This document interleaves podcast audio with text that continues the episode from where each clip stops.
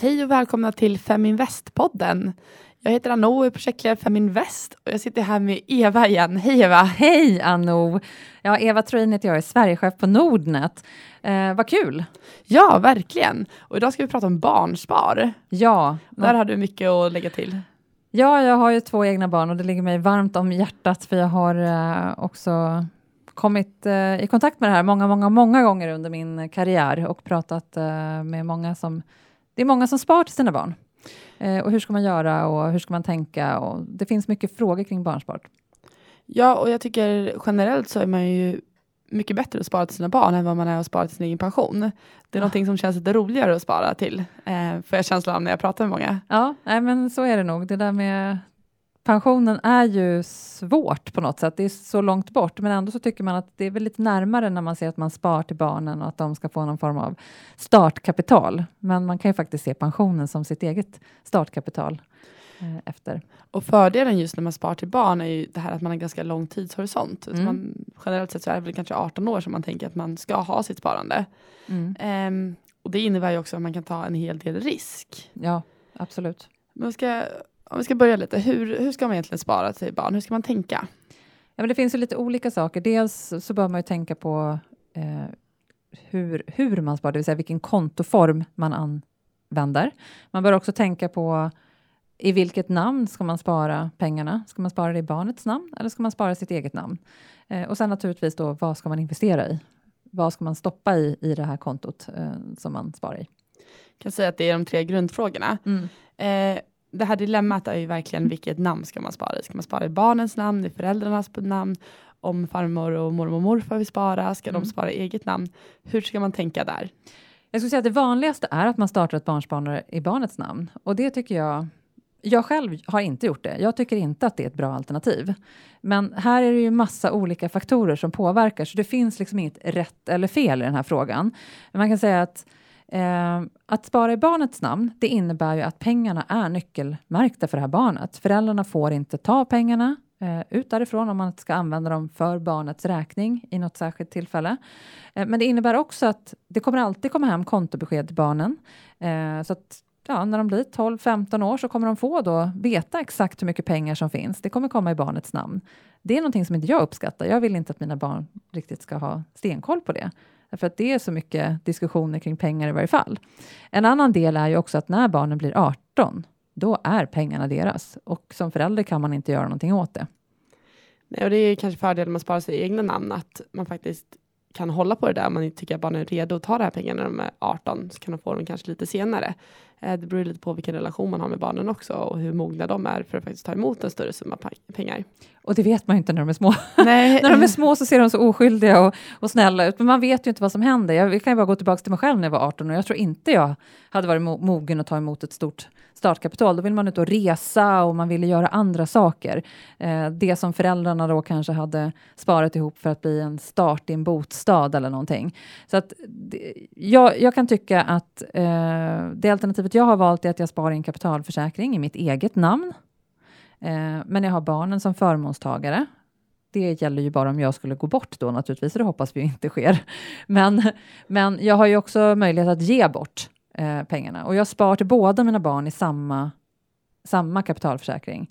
Eh, därför att för mig så, liksom, det, det blir så orättvist mellan barnen om de ska ha olika konton och så kommer man in olika på börsen. De är ol- födda olika år och har fått födelsedagspresenter lite olika tid på året när det har kommit lite större pengar utöver det regelbundna sparandet jag har. Så att jag spar ihop i mitt namn eh, och sen så kommer jag kunna ge de pengarna när jag tycker att de är redo. Nu är jag gift, vilket innebär ju då att det är ingen diskussion mellan min, hade det kanske inte varit ändå, men det är ingen diskussion mellan mig och min make. Det kan ju vara en annan sak man behöver tänka på om man sparar till sina barn, om man är gift eller inte, eh, därför att pengarna står ju i mitt namn nu som man sparar, så skulle vi gå separata vägar och vi inte var gifta, då hade det varit fortsatt mina pengar. Ja, och det är ju många faktorer som man ska tänka på. Jag tänker också på någonting som kommer upp ganska ofta, just det här farmor och farfar, Mm. mormor och morfar. Ska de spara i sitt namn eller om man nu sparar i sitt eget namn till sina barn, ska de sätta in på det kontot som man har i sitt namn fast till sina barn. Alltså det där är ju liksom... Allt handlar om tycke och smak. Även där, min mamma spar i sitt eget namn. Jag rekommenderade henne att starta en egen kapitalförsäkring och spara till barnen i. Eh, där, de, där hon då har lagt barnbarn som förmånstagare eh, i det här fallet. Det går ju också att styra per namn om man vill göra det i en försäkring så att man kan namnge en person om man har om man är farförälder, nu, har, nu är jag ensam barn så att det är bara mina barnbarn, men, men om man är många syskon och man vill styra pengar så går ju det bra också. Men just att eh, då behöver, jag behöver inte veta exakt hur mycket hon sätter in och vad hon har pengar, pengarna, om hon någon månad kanske vill sätta in lite extra eller någon månad kanske måste hoppa över för att de har för mycket utgifter till något annat. Det behöver inte jag få information om hela tiden, utan hon sköter den själv, eh, men har nyckelmärkt dem till barnen. Ja, det handlar ju väldigt mycket om smak. Om vi tittar lite på kontoformen, nu har vi pratat lite om kapitalspar. Mm. Eh, vad finns det andra för kontoformer? Som, vad är fördelen och nackdelen med de olika? Det, det, du har ju depå, en vanlig aktiefonddepå som du kan spara i, eller ett fondkonto. Det är samma, det är väl bara beroende på om du vill ha aktier i, i sparandet eller inte. Eh, och då sparar du i barnets namn ofta, eller spar, du kan ju spara i ditt eget namn också. Men det, jag skulle säga att det, van, det, vanligaste, jag har jobbat också på bank i många, många år, det vanligaste är att man öppnar ett fondkonto till barnet och så sparar man i barnets namn. Det är det absolut vanligaste. Sen har du ju ISK, eh, som också som är en mer, det är en annan skatte... Eh, du beskatt, den beskattas ju annorlunda än, eh, än depåkontot, så det är en schablonsbeskattning, precis som kapitalförsäkringen är. Skillnaden mellan kapitalförsäkring och ISK är ju att du i kapitalförsäkring kan styra pengarna på ett annat sätt. Eh, du, kan, du kan ge bort pengar ur en ISK också, det är inga problem. Du kan, precis samma fördelar har du i det. Du kan spara ditt eget namn och sen ge bort dem. Men skillnaden mellan ISK och kapitalförsäkring är just där att du kan lägga till en förmånstagare. Så om du skulle mot förmodan gå bort under den här tiden när dina barn växer upp, då är pengarna nyckelmärkta i K-försäkringen till dina barn. Det är de inte i ISK. Så det är den stora skillnaden däremellan. Depån, nackdelen med det, är varför jag inte rekommenderar det till barnspar eller till långsiktigt spar överhuvudtaget. Jag har sett många tråkiga fall med det här, både på depå och fond. Det är att föräldrar har sparat sina barn i många, många år i barnets namn. När de blir 18 plockar de ut pengarna och så tänker de inte på att det är en skatteeffekt på de här pengarna som kommer på deklarationen året efter. Eh, vilket har lett till att de sen har behövt ta lån för att betala tillbaka skatten året efter.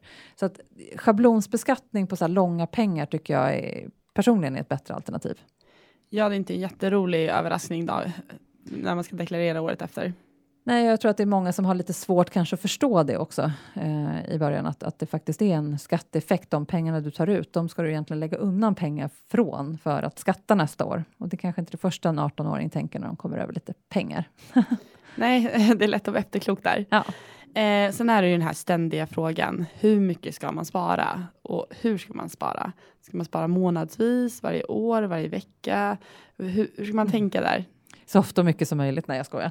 Eh, nej, men eh, ja, alltså det är upp till varenda, var och ens plånbok skulle jag säga, hur det ser ut. Eh, det är klart att man kan inte avvara jättemycket pengar till, om man inte själv kan spara någonting, men man brukar väl prata om att har man råd så barnbidraget är väl en bra liksom, mellan tummen och pekfinger eh, hänvisning på sparande. Eh, och sen, och då, då blir det ju automatiskt ett månadsvis eh, sparande. Och det tycker jag är en väldigt bra del istället för att hålla på och stoppa in det årsvis. För att då får du den här att du följer med i upp och nedgångar på börsen eh, och du köper vid olika lägen vilket gör att du får ett, en bra, du kommer in vid olika tillfällen hela tiden i portföljen. Eh, likväl när du får när barnen får födelsedagspengar eller vad det kan vara så kan man passa på att fylla på lite extra. Ja, men jag håller med. Det, gavet blir mindre Mm. så att säga.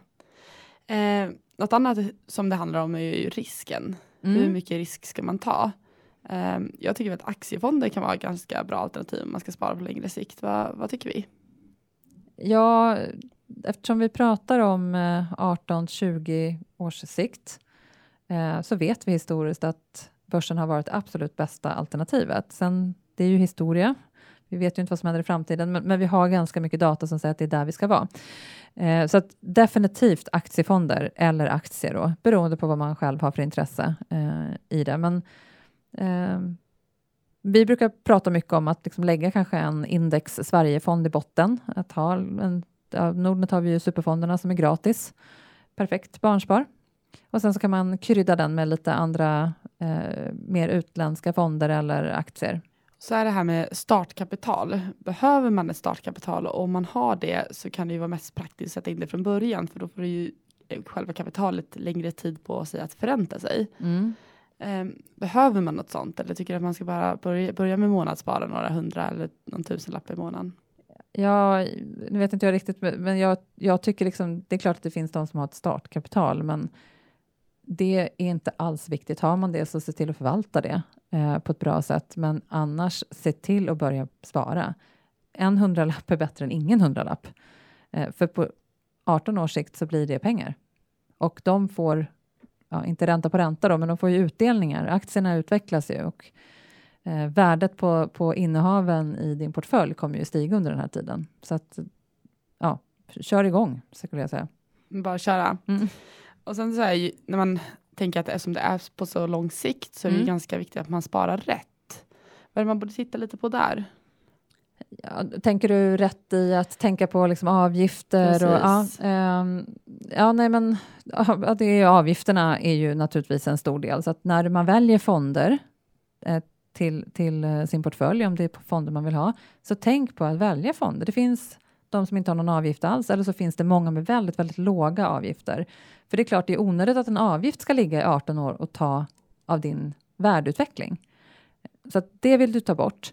Eh, och likadant får man ju titta på avgifter i skal då, om det är så att man har en kapitalförsäkring. Se till att vara hos en aktör där du inte har betalat några avgifter för själva produkten som sådan. Så att så lite avgifter som möjligt skulle jag säga är väl en viktig del att tänka på. Och jag vill verkligen slå ett slag att man verkligen tittar på det här för att det kan äta upp jättemycket av avkastningen om man inte gör det. Mm. Och under en sån lång period så är det ganska viktigt att hålla koll på det. Ja, det är det. det. Det gör stor skillnad.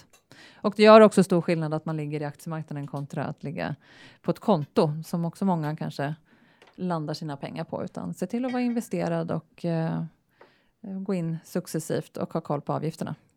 Om man tittar lite på marknader då. Eh, vart borde man ligga i globala marknaden, tillväxtmarknaden, Sverigemarknaden? Mm, ja, eh, jag tror att också det där är lite beroende på hur man själv känner, för någonstans så ska man ju titta på det där sparandet lite då och då. Eh, helst skulle man kanske säga att om man ser till att spara och ha koll på det regelbundet, men våga ta risk. Men alla har ju någon form av personlig risknivå som man ska ta. Men jag tycker när man sparar till barn så ska man ta i, våga ta i lite, lite mer när det gäller risk eftersom det är så lång lång tidshorisont. Jag tycker fortfarande att det är väldigt bra att ha en bas i Sverige. Sen kan man utländska fonder kan man också lägga till eller utländska bolag beroende på om man är på handlar enskilda aktier eller fonder. Eh, tillväxtmarknader, krydda med det. Det är kul eh, och, och det, där kan man ju följa med lite grann vad det är som gäller. Där är det betydligt bättre. Där finns det ju fonder som man går in i istället. Ja, verkligen. Det, det känns mycket mer stabilt om man ska spara på lång sikt och in i fonder utomlands. Ja, och, och du kommer inte åt dem heller som enskilda aktier. Så att, eh, det är fonder som är alternativet, eller ETFer. Om vi tittar lite, dina barn har ju fått upp ögonen lite för aktier. Kan Ja. du berätta? Ja, det är väl framförallt min äldsta son, han är tio år nu. Han, eh, ja, nu i somras laddade han ner Nordnet-appen också så att han verkligen kan följa sin portfölj. eh, lite mer. Nej, men han kanske lite påverkad av mitt jobb och vad jag gör och vad jag pratar om, men eh, tycker att det här var lite spännande med aktien när han var uppe och, och satte då ihop sin egen portfölj med hjälp av en kollega här. Eh, så att han eh, tog sina sparpengar som var bara hans, som han hade sparat och köpte en aktie av varje. Eh, och det är ju skönt nu när, när courtaget är så lågt, för det hade ju aldrig gått att göra annars. Eh, och det är väl också tillbaks till det du pratade om förut. Nu kan man spara lite mindre belopp per månad. Förut var man kanske tvungen att samla ihop belopp för att det var för dyrt att köpa courtagemässigt. Nu är det inte det. Nu kostar det liksom en krona eller noll kronor beroende på vad du har för kapital. Så han köpte en Walt Disney, eh, en Cloetta, ska se om jag kommer ihåg hans portfölj här, en eh, Activision Blizzard, för han spelar mycket, och Cloetta, det var ju för att brorsan käkar mycket godis. Han tänkte att det... Så nu varje gång brorsan käkar godis, han bara bra, bra, går mina aktier upp i värde. så att han, ja, men han köpte lite ja, men aktier, Microsoft köpte han, H&M köpte han, för det var liksom bolag han kände igen och som han visste vilka det var, som han också nyttjar i sin vardag och kommer, kommer i kontakt med. Eh, och jag tror att det här är liksom, jag tror att det, det är en sak de här lite om man säger spara barnbidraget, det man liksom själv kanske vill spara till barnen, det tycker jag att man ska hålla för sig. Men sen kan det vara bra för att lära barn kring sparande, att ha liksom ett, ett egen depå som är deras egen. Men där kanske inte är så mycket pengar. Jag tror att min son nu har 3000 totalt. Det är jättemycket pengar för honom. Eh, men där får han, det är hans pengar, de får han eh, använda. Och sen så har vi en liten deal att om han klarar av att spara en viss del av sin månadspeng varje månad, då sätter jag in motsvarande belopp på hans sparande. Så att det finns liksom en liten, ett Lite morot. en liten morot. Eh, så att han är ju liksom när, ja, men när olika filmer kommer ut så vill han alltid veta, är det där Walt Disney? Så bara, ja men det är Walt Disney, ja, bra då, då, jag äger ju en del av Walt Disney. så han är lite stolt över det. och då får man liksom kunskapen kring hur, hur faktiskt aktier och hur det fungerar. Eh, ganska tidigt. Sen så, det är liksom inte mer än så, men jag hoppas att kunna odla ett intresse för honom att ta hand om och börja spara i, i eh, aktier så småningom. Men det är jättehärligt att de får upp det intresset så tidigt. Ja, Men om vi ska sammanfatta, vad är egentligen det viktigaste nu när man tänker i de här frågorna kring barnsparande? Nej, men, eh, det absolut viktigaste är ju faktiskt att eh, göra någonting av sparandet så att man inte bara går och tänker på det eller låter det ligga på ett konto utan börja spara eh, och fundera över hur du själv vill ha det. Jag tycker ju som sagt personligen att det är bäst att spara i en kapitalförsäkring i ett eget namn. Du kan också styra pengar från en kapitalförsäkring i barnets namn till att sätta en, en utbetalningstid längre fram. Men du får fortfarande den här problematiken att att kontoutdrag och allting kommer hem till barnet. Jag, jag, jag vill inte det. Eftersom det, här kan bli lite större summor när man spar på lång sikt så tycker inte jag liksom att det behöver, de behöver inte alltid veta eh, hur mycket pengar de har att göra med eh, när de är 12-13 år gamla. För det är fortfarande det är rätt spännande med pengar i den här åldern. Så att jag, jag skulle fundera över hur du vill ha det i barnets namn eller ditt namn. Det finns fördelar och nackdelar eh, med dem. Eh, kontoform. Eh, inte depå är min rekommendation, utan använd ISK eller KF eh, för, för barnsparandet. Eh, och sen se till att eh, våga ta lite risk och ha koll på avgifterna. Då välkomnar jag hit dagens gäst som heter Helena Vereus. Hej! Hej! Vad roligt att du är med och gästar oss. Ja, tack. Ska vi börja med att ge lyssnarna en liten kort bakgrund om vem du är? Ja, jag heter Helena, är 33 år och är kort och gott en helt vanlig mamma som tycker om aktier och sparande. Så ja, det är den jag är. Och idag har vi pratat innan om sparandet till sina barn. Och du har ju ett flertal portföljer som du sparar till dina barn men även förvaltar åt andra om jag förstår det rätt. Och det har ju gått Ja. väldigt bra. Kan du inte berätta Ja. lite om portföljerna? Det är sparande till två gudsöner, två syskonbarn och sen vår son. Då som jag har. Eh, och det, de är ju lite upplagda lite olika för de är ju födda i olika år, olika årstider och har olika intressen. Så de som är lite äldre har jag börjat se på deras intresse också när jag lagt upp dem. Vad roligt, för det kan ju få dem att bli lite intresserade också. Ja, Eh. precis. Vad har du för strategi när du lägger upp de här olika portföljerna? Eh, Jag tar alltid bolag som jag förstår. Eh, annars kommer jag inte lyckas med det. Eh, stabila bolag eh, som jag tror på även om 20 år. För det är så pass lång tidshorisont jag har på dessa sparandena. Eh, senaste utdelningen ska när jag köper vara på minst 3% av mitt gav. Och jag säljer inte eh, om jag inte alltså verkligen måste. Men det är ingen tanke bakom det. Och eh, så småningom ska det inte vara mer än 15% av samma bolag i portföljen. Det, det går ju inte i början. Men det, det är en slutgiltig tanke i alla fall. Vad roligt. Eh, det, är, det är en köp och behåll-strategi kan man säga. Jajamän. Eh, ska vi kika lite på innehaven i de olika portföljerna? Om vi börjar med att titta på Anton. Så har ju han, Ja. eh, där har du bland annat Pure Equity. Den har jag också i min portfölj och de har ju gått väldigt bra senaste tiden. Eh, Ja, hur, precis. hur har du valt ut de här innehaven?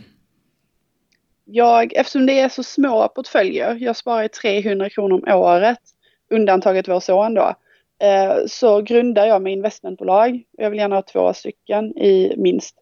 Eh, just för att sprida riskerna i början då. Eh, och sen så har jag för, för eh, Antons del så har jag Klövern som är ett fastighetsbolag som jag tror på och sen så är han fem år nu så då fick han Skanska sist. För hans pappa kör maskin och han älskar maskiner och så här. Så det, det är ett litet intressebolag som fortfarande då följer mina uppsatta regler. Och eh, om vi kikar på Max så skiljer det sig lite där. Eh, där har du några andra innehav som är med. Hur har du tänkt där? Ja, eh, först och främst så är ju Anton född i mars och Max i augusti så börsen rör ju sig lite annorlunda. Och företag som eh, kanske är billiga när jag köper till Anton eh, kanske dyra i augusti. Eh, så där skiljer det sig lite. Det är samma grund med intressanta bolag eh, eller vad ska man säga, investmentbolag. Och sen så har jag lagt till vad jag tror. Och Max är fyra år så han fick faktiskt Byggmax eh, i år då på grund av intresse. Eh, annars är det bara bolag som jag tror på. Um, och Theo så har du har eh, ganska likt Max med lite andra bolag också. Vad är det du tittar på just när du väljer ut bolagen? Och hur många bolag tänker du att det ska vara på sikt i de här portföljerna? Ja, alltså det är ju att det ska vara stabila bolag. Eh, de ska vara över, alltså på minst 20 års sikt och det här med att de ska dela ut minst 3% Jag ska kunna förstå mig på dem och kunna förutsäga vad som kommer att hända i framtiden. Eh, så att IT är ett big no-no för mig. Det kommer aldrig hamna i någon av mina portföljer, även om det kan vara lockande. Det ska även vara bolag som fungerar i alla lägen. Alltså om vi har högkonjunktur eller lågkonjunktur, om vi tittar på jag har mycket Peab och Skanska och NCC och det är ju, de bygger ju även infrastruktur. Och i lågkonjunktur så bygger de infrastruktur mer eh, och kanske mindre eh, åt andra företag. Så det är, det är lite det jag tänker på. Och hur många bolag tänker du att det ska vara i portföljerna eh, innan de faktiskt blir 18 eller 20 år? Eh, undantaget vår son då som har ett större sparande så har jag en tanke på att det ska 8 till 10 bolag som jag väljer ut. Eh, för då finns det även plats för ett par bolag om de får ett intresse sen. Vi säger att de är 14-15 och vill vara med och välja och då kanske de inte vill ha de bolagen som jag har lagt in.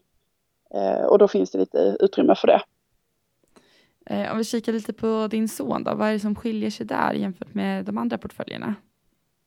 Ja, dels så är det ju storleken och det är kanske inte så mycket nu. Han är inte ens två, men det kommer att bli stor skillnad i slutändan. Där sparar vi 500 kronor i månaden istället. Ehm, det är fyra investmentbolag istället för då två eh, som handlar om att portföljen blir större också. Eh, och det mesta är eh, att jag har kompletterat då med fastigheter och bygg och, och lite bank då. Eh, och Nobina för att han älskar bussar. Eh, jag har även fonder i Bastians portfölj. Det har jag inte i de andra. Nej, varför har du inga fonder i de andra portföljerna? Alltså jag tycker fonder är fruktansvärt tråkigt. Eh, och jag tycker också att, eller jag tror att barnen kommer tycka att det är tråkiga med fonder för du har inte något direkt ägande. Det är lättare att säga till dem att men titta du äger Volvo eller du äger det här ICA som ni går och handlar på. Det är mycket lättare än att säga att ja, men du äger Nordnet Superfonden. Alltså det, det blir så abstrakt för ett barn. Och jag tror det är svårare att få igång ett intresse då. Och sen som sagt så tycker jag att det är tråkigt. Och jag har hellre investmentbolag då för att få den här riskspridningen. Och hur ofta ser du över innehaven i de här portföljerna? Ja, jag är inte någon, eh, något föredöme där. Jag ser över dem vid köp. Så för de portföljerna som är de små så blir det vid jul och födelsedagar. Samt när det kommer utdelningar för då köper jag upp det också. Och för Bastian så blir det en gång i månaden. Så det behöver inte vara så tidskrävande kan man ju säga. Nej, inte direkt. Eh, vilken portfölj har gått bäst hittills? Eh, ja, det är lite svårt att jämföra totalt sett för att jag har haft dem olika länge. I början så hade jag även fel courtage, det vill säga att jag hade 99 kronors courtage. Så att jag betalade 99 kronor för att handla för 100 kronor. Vilket oh, inte ja. blev så fina siffror där i början. Eh, men tittar jag totalt sett så är det Teos och det är just för att där hade jag listat ut det här med courtaget emellan. Uh, ser jag till ett år tillbaka så att jag kan jämföra alla utom Willes då för han är inte ett år än. Så är det Antons eh, och då har den gått upp 65,42 procent. Det är jättehärligt att tänka att han bara var fem år. Han har 15, ja, 13 15 år till och äh, låter de här pengarna växa. Ja. När du investerar privat, vad har du för strategi då? Det är i stort sett samma strategi, eh, lite få ändringar då. Det är att utdelningen ska vara över 4 procent eh, och det är för att täcka upp. Eh, för på min egen portfölj så har jag 10 procents förhoppningsbolag och där behöver inte vara någon utdelning alls. Så då täcker jag upp lite där med att jag höjer utdelningen på de andra. Jag har även 30 procent fonder till mig själv och det är för att när det beloppet blir tillräckligt stort så ska vi betala av huset. Och då vill jag kunna särskilja det enkelt från aktierna. Och vad är det som inspirerar dig att investera?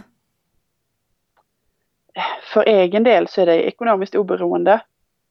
Eh, Jag vill kunna göra precis det jag drömmer om innan pensionsåldern. Eh, För barnens del så får ju de detta i i jul och födelsedagspengar. Eller istället för julklappar och födelsedagspresenter. Eh, Och de får även böcker så det är egentligen en investering i deras framtid. Läskunskap och ekonomiskt alltså, kunnande och förhoppningsvis även ett ekonomiskt intresse. Lite, det ger inte så mycket. Jag räknar med att de kommer ligga på kanske 40 000 om 20 år. Men det kan vara en bra grundplåt till ett eget start på ett eget sparande. Absolut, eh, 40 000 är ganska mycket pengar när man är 18, 18 år att eh, antingen använda, använda till insats eller någon resa eller sådär. Det, är- det är svårt att kämpa, kämpa för själv. Hur, Ja. eh, hur tycker du man ska komma igång och spara till sina barn? Har du några rekommendationer där? Eh, Jag skulle säga att man börjar litet och provar sig fram. Eh, För då kan man även tillåta sig att göra misstag. Alltså tre- 300 kronor i månaden är ju inte mycket pengar. Om- Eller 300 kronor om året menar jag, är inte mycket pengar i månaden. Och de allra flesta klarar av att, och, och göra de misstagen då. Eh, Man ska se över sitt courtage så att man inte gör det misstaget som jag gjorde utan man har rätt courtage. Eh, Det är ju jättebra nu med både Nordnet och Avanza att man eh, i början då har gratis courtage. Eh, Jag hade grundat med två till tre investmentbolag Eh, och välj företag du förstår och tror på under lång sikt. Ha is i magen. Rött är inte lika med förlorade pengar om du inte säljer dina aktier utan rött är lika med rea på börsen. Om man tror på bolagen är det ju så. Ja precis och det är ju en förutsättning att, att tro på dem. Eh, tycker jag i alla fall. Och var hittar man dig? För du skriver ju ganska mycket om hur det går i portföljen och hur du tänker och sådär. Vart kan man hitta dig någonstans? Ja, jag har en blogg som heter barnspar.blogg.se. Eh, Jag har, finns även på Sharewill eh, och då är det Team Lundver. Eh, Annars finns jag i eh, Tjejer som gillar aktier på Facebook också.